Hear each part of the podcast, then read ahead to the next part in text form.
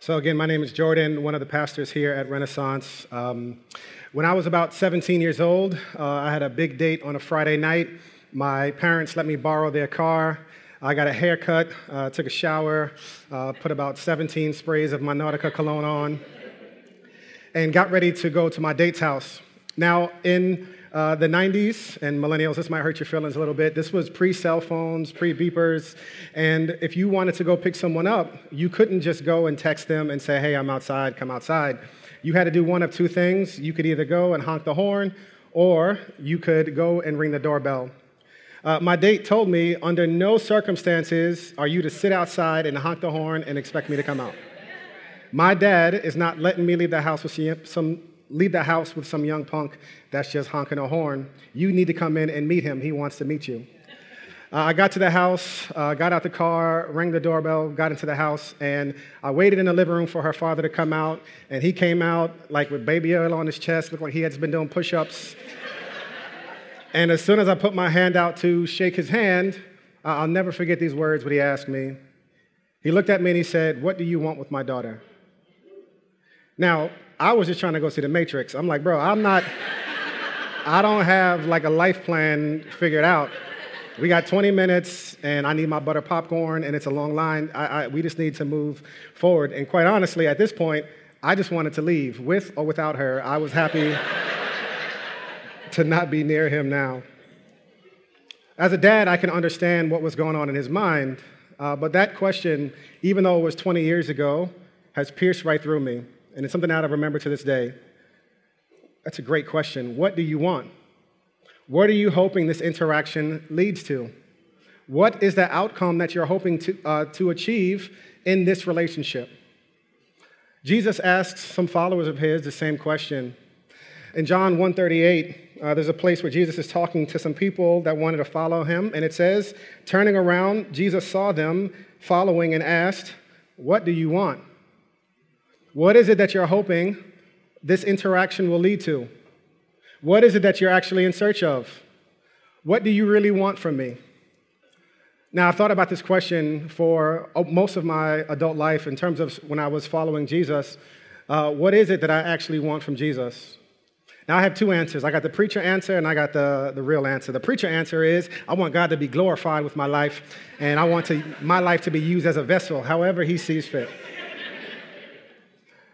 Uh, but the real answer, if I'm being completely honest, is I actually just want the life that I think I deserve. I actually just want Jesus to give me the life that I want. I don't want no testimony. I don't want no story of like, yeah, I got shot, but yo, Jesus was good. Nah. I will gladly read and be encouraged by your testimonies. I don't want to have to go through a process of not seeing what God is calling me to do right in front of me and having to trust God against every single fiber in my body. I don't want to have to do that. My first thought is that none of you would want to do that either. Now, this is a tension as we are embarking on one of our other values today of talking about discipleship and what it means to actually follow Jesus. Two simple words uh, with profound, profound difficulty in actually doing it. Uh, thankfully, I'm not alone. I think uh, if you were to be honest, there would be some version of from what you want from God. Uh, maybe you're more spiritual than I am. Please pray for me after service. But I, I think most of us, in some way, shape, or form, we actually want God to give us the life that we dream of. None of us uh, are, are praying, Lord, would you send challenges and opportunities my way? God, would you close so many doors that you're opening for other people? Nobody wants that. We would all love a life where everything is laid out right in front of us and it makes sense to us. But if it didn't make sense, if it wasn't the way that we thought life should go, if God was calling us to make steps in a direction that we didn't want to go in, man, that doesn't seem easy at all. Most of us, I think, if we're being honest, would say, I want the life that I want. Jesus' uh, disciples struggled with the same thing. The same men who walked with Jesus in every uh, period of his life. In Mark 10, you see it says, James and John, the sons of Zebedee, approached him and said, Teacher, we want you to do whatever we ask you. What do you want me to do for you? Jesus asked them. They answered him, Allow us to sit at your right and your left in your glory. Jesus said to them, You don't know what you're asking. Here's what James and John wanted from Jesus Jesus, I want to sit on your left, I want my brother to sit on your right, which essentially meant I want to be in position of power when you come to power. Uh, they were thinking that Jesus' mission was to be an earthly king and that Jesus was going to be set up. And they're like, yo, if Jesus comes up, I'm trying to come up with him. So their goal in following Jesus wasn't to get Jesus, it was to get Jesus to do things for them that they wanted to do. And I think if we're being honest, uh, a lot of our hearts would say the same thing. Now, that's the rub and the tension of what it means to follow Jesus because, at its very nature and its very core, it means going against the thing that you would most naturally want. How would you answer that question from Jesus if he were to turn around uh, and tap you on your shoulder uh, on your way home today? And you got to be honest because it's Jesus, right? You can't just make up a, a, a lie. How would, you, how would you answer that question? What are you looking for from Jesus? What do you hope all of your interactions lead to? What is it? What is your end game from him? Now, this is really important, however, you answer this question, because as Thomas Merton once said, um, your life is shaped by the end you live for. However, you would answer that question, whatever it is you want from God, whatever it is you want out of life, your life is going to be shaped around that pursuit and that desire. Whether it's money, family, yourself, uh, fame, whatever it is, good, bad, or indifferent, whatever it is that, that you're living for, that end will shape everything about you. Now, the problem with discipleship is Jesus wants to shape you. And oftentimes we have an end for our lives that won't allow Jesus to shape us in the way that he desires. I'll never forget when I saw this principle up close and personal. Uh, I have a friend that I played basketball with in college who man was so determined and dedicated to make it to the NBA. Uh, he had spent a couple of summers playing with some NBA players, and they threw the battery in his back and were like, Yo, you're pretty good. I think you could actually make it in the NBA. Now, in college, he was an engineering major, and he had a, a bunch of great job opportunities um, at his door, and he had a, a, wonderful girlfriend that she was hoping and praying that they would stay, that he would stay close to home so they can continue to build their life together. But he went out and chased a hoop dream. You guys, guess what happened? He definitely did not make the NBA. He nowhere close did he get close to touching the NBA. Three knee surgeries and a lot of disappointment later, uh, he basically had wrecked his life. The job opportunities that he wanted were no longer there. The relationship that he loved was completely done. The end that he was living for, the NBA, shaped everything about his life, and it pushed some other things out. Now, however you and I answer that question, uh, whatever it is that we actually want from God and what we want out of life is going to shape everything about us. Now, all throughout the New Testament, you see different definitions of what it means to be a disciple and what it means to follow Jesus. And all throughout the New Testament, whenever you see Jesus encounter someone, uh, you see uh, him use these two words, which are very simple but also challenging at the same time. Just two words follow me what Jesus wants from you. If you, were to, if you were to give Jesus the marker and say, hey, Jesus, I want you to fill in the blank for my life, uh, this is what he would have for you to answer. Follow me. Jesus wants us to be in a position where we actually give away the control of our lives and simply trust and follow him. Uh, one of the definitions that we've come up with for today, um, you could probably find 100 different definitions of what discipleship is, but one of the definitions that we want to use for today in understanding what discipleship is, is it's the process, the daily process of laying down the control of your life and handing it to Jesus. Discipleship is the daily process, every single day, of laying down the control of your life and handing it over to Jesus.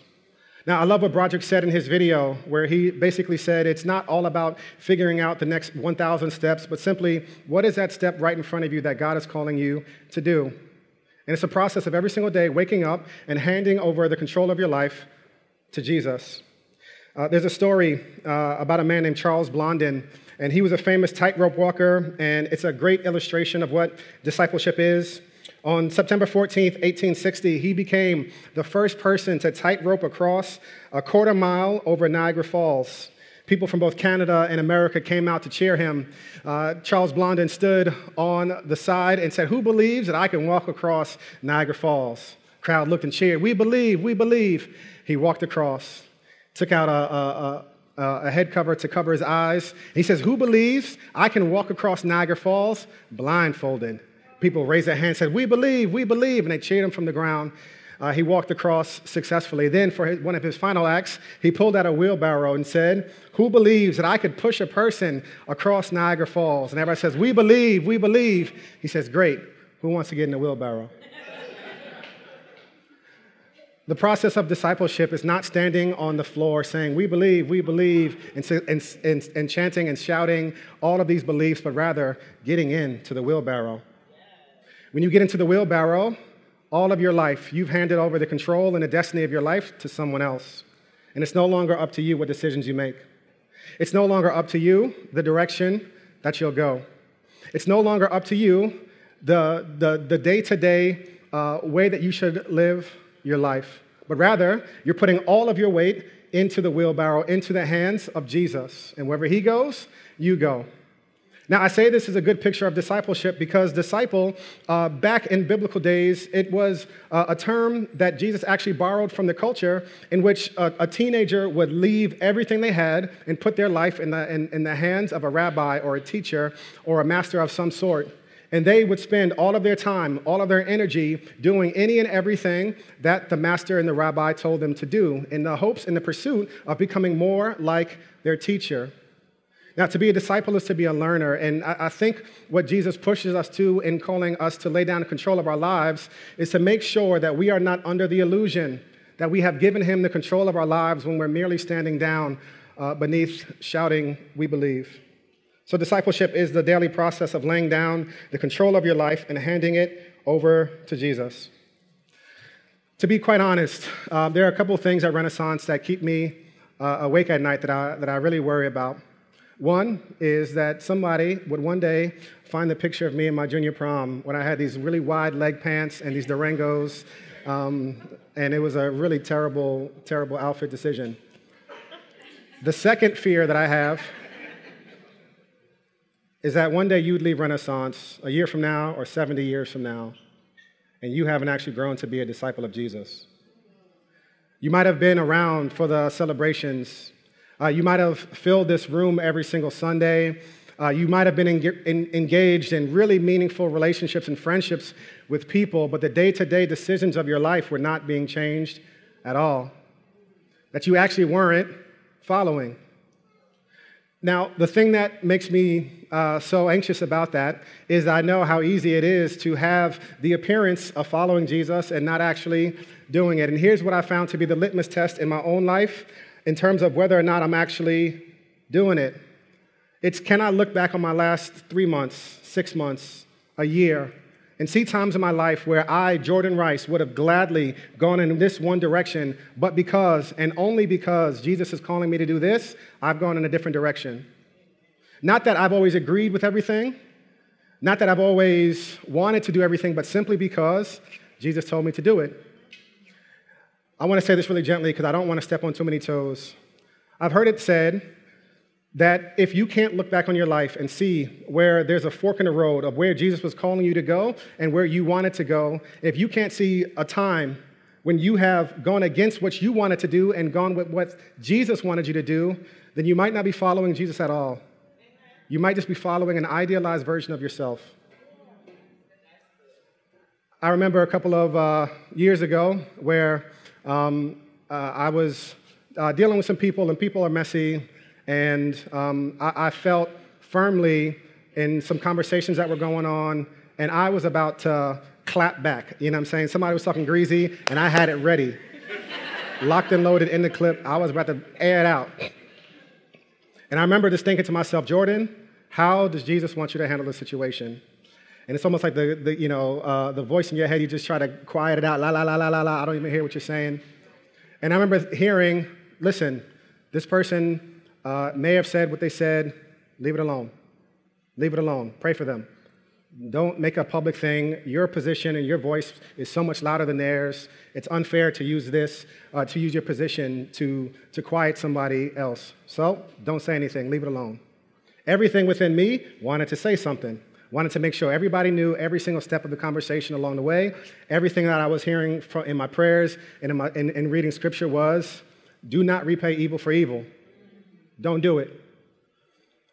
I would be afraid for you if, when you're looking back on your last 12 months, that there are not times and periods where you would want to do one thing and the, there's a different way that Jesus might be calling you, and you never sense that tension in your life. To be a disciple means to be a follower. Um, a scripture in the New Testament that I want us to uh, look at for the rest of today. Um, it's from Matthew 28, and it starts like this Jesus came near to them and said, All authority has been given to me in heaven and on earth. Go therefore and make disciples of all nations, baptizing them in the name of the Father and of the Son and of the Holy Spirit, teaching them to observe everything I have commanded you. And remember, I am with you always to the end of the age. Now, this is a really common scripture when you hear about discipleship, and it starts off with a line that I've glossed over about a hundred times, where Jesus says, All authority in heaven and on earth uh, has been given to me. All authority has been given to me. And I was wondering, why would Jesus start the conversation uh, with that? Now, the reason I think he said it is this out of all of the things in life that you can answer to, out of all of the people that you can be led by, out of all of the circumstances that you would allow to influence you, Jesus is making the case here that I am the best person for you to submit your life, uh, submit your life into, the plans of your life uh, into my hands. I am the greatest decision for you to make to put your life, to give the control of your life over to me is the best decision you will ever make because all authority has been given to me in heaven and on earth. Now, this scripture comes right after Jesus has resurrected from the dead, and essentially, Jesus is coming to them as a resurrected Savior. And early on in Christianity, the resurrection was almost the vast majority of what the disciples talked about because if this dude really raised from the dead, then what part of my life should I keep back from him? But if he didn't raise from the dead, who cares what he says? I can take it or I can leave it. Now, the early Christians recognized this, and that's why Paul says in 1 Corinthians if Christ is not raised, we are men and women most miserable. The reason uh, scripture points to this, and, and Jesus says this, um, in us deciding to give away the control in our life, we have to evaluate what actually has the authority in our life. Better question what should that authority be? Um, a lot of us allow voices to, to guide us, to shape us, that have no business shaping us and guiding us, including ourselves.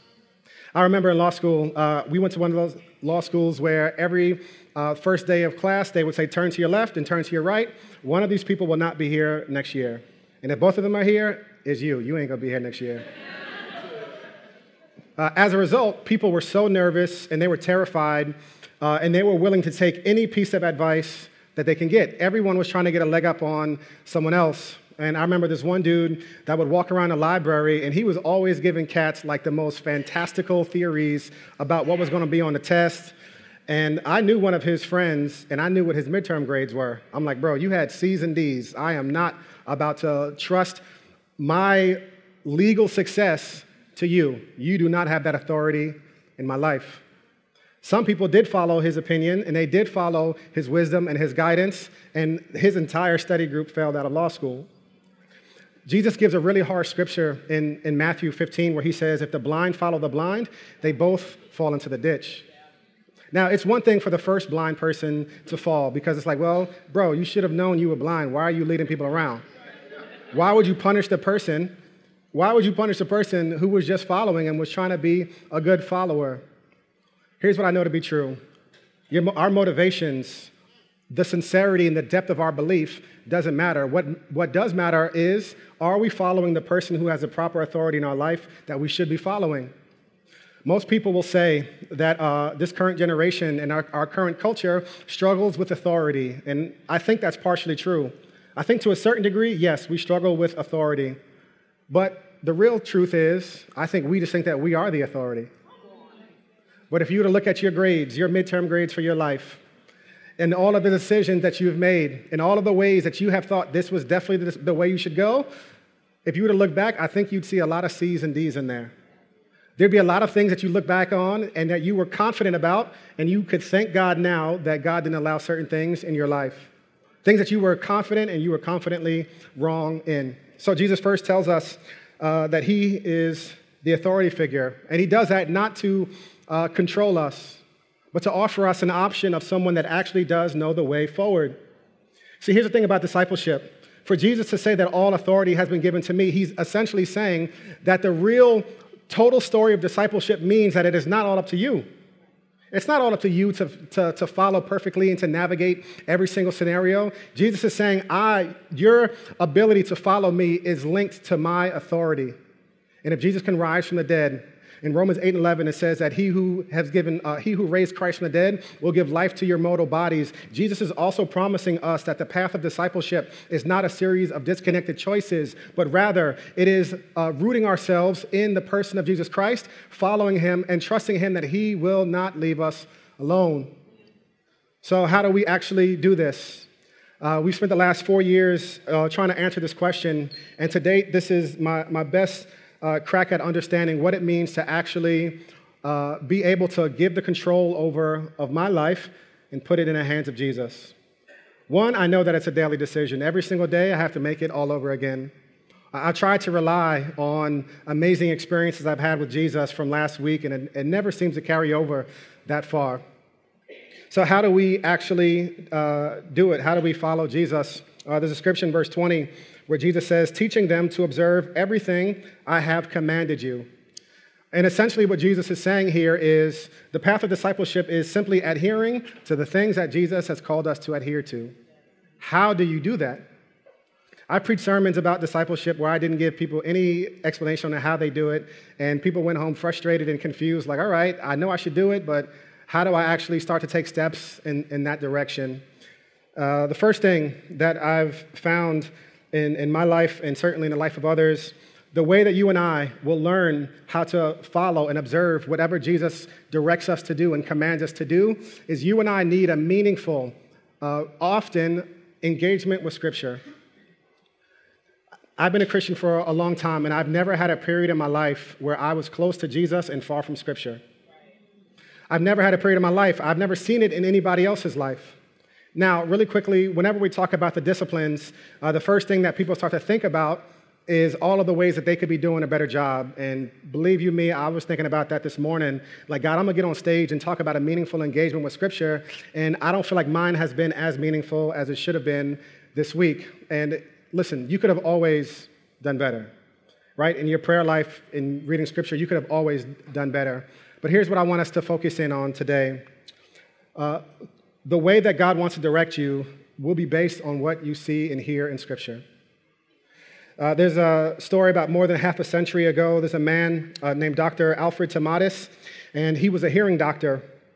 And he had the most curious case of his 50 year career. There was a renowned opera singer that came in to, uh, to him, and this opera singer uh, could not sing one of these notes that he had been singing for years. Dr. Tomatis discovered that even an average opera singer produces about uh, 140 decibel sound waves at just uh, a yard's different distance, and that's a little bit louder than a military jet taking off from an aircraft carrier. And that sound of an opera singer is even louder inside of someone's skull. That discovery led to this diagnosis. The opera singer had been deafened by the sound of his own voice. And the reason uh, that he was unable to sing that note was because he was unable to hear that note. Here's what Dr. Tomatis discovered the voice can only reproduce what the ear can hear. Here's what I would say about my life and your life you and I can only really reproduce what we hear.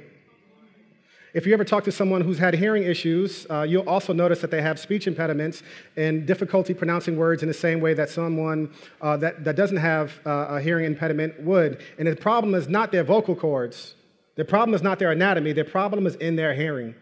They are limited not based off of what they are physiologically capable of doing, they are limited based on their ability to hear or to not hear. If there's anything that I think that the enemy would want to steal from you is your ability and your connection to hear the words of God.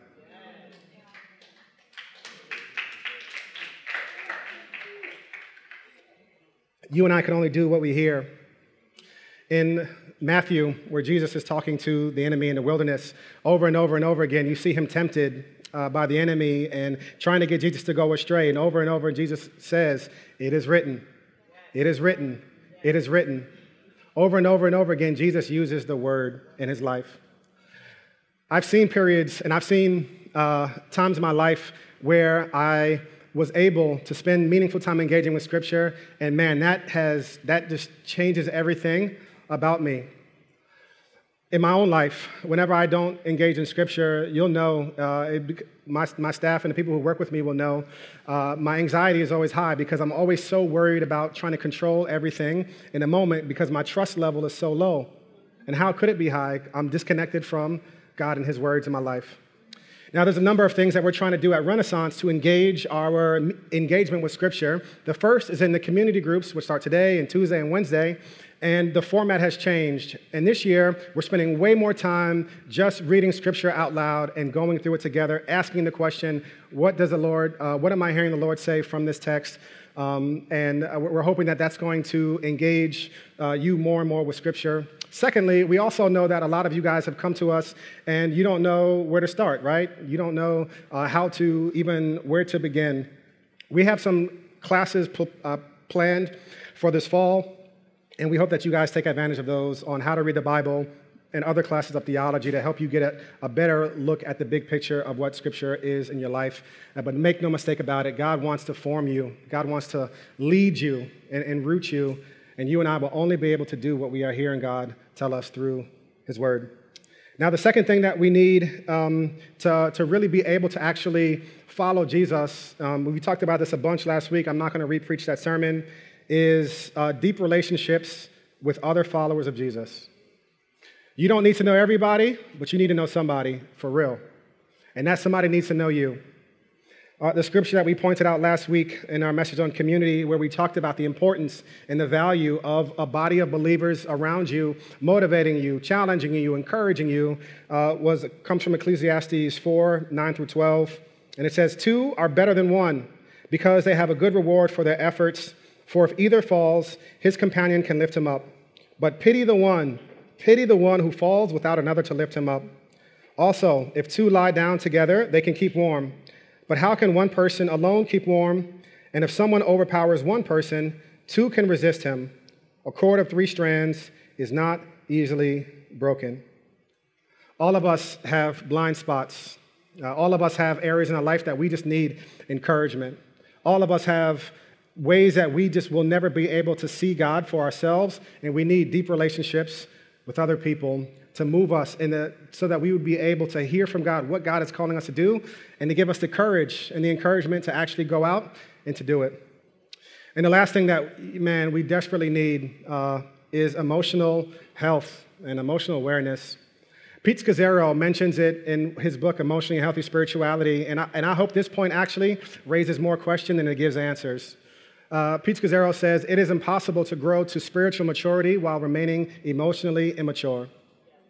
I've seen so many people. I've read the Bible with so many people. We've gone through Colossians. We've talked about Greek words and what does this mean and what is the root context of this verb, only to see people uh, make the same mistakes that they've been making for years and years. And I was like, man, why is it that people just can't seem to get ahead? And it's oftentimes because we come to God with lenses on our eyes from things that have happened to us in our past, our interactions with people, and that changes the way we see God, that changes the way we see ourselves. One of the most controversial sermons that I ever preached at Renaissance, the one that stirred up probably some of the most negative emotions in people, uh, wasn't about anything uh, that you would think is controversial. It's not something that you would think uh, would cause such a response.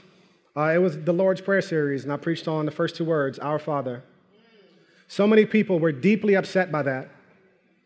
And it's not because the scripture in of itself has anything to do or that scripture is intended to make people feel upset. It's because a lot of us have very complicated relationships with your fathers.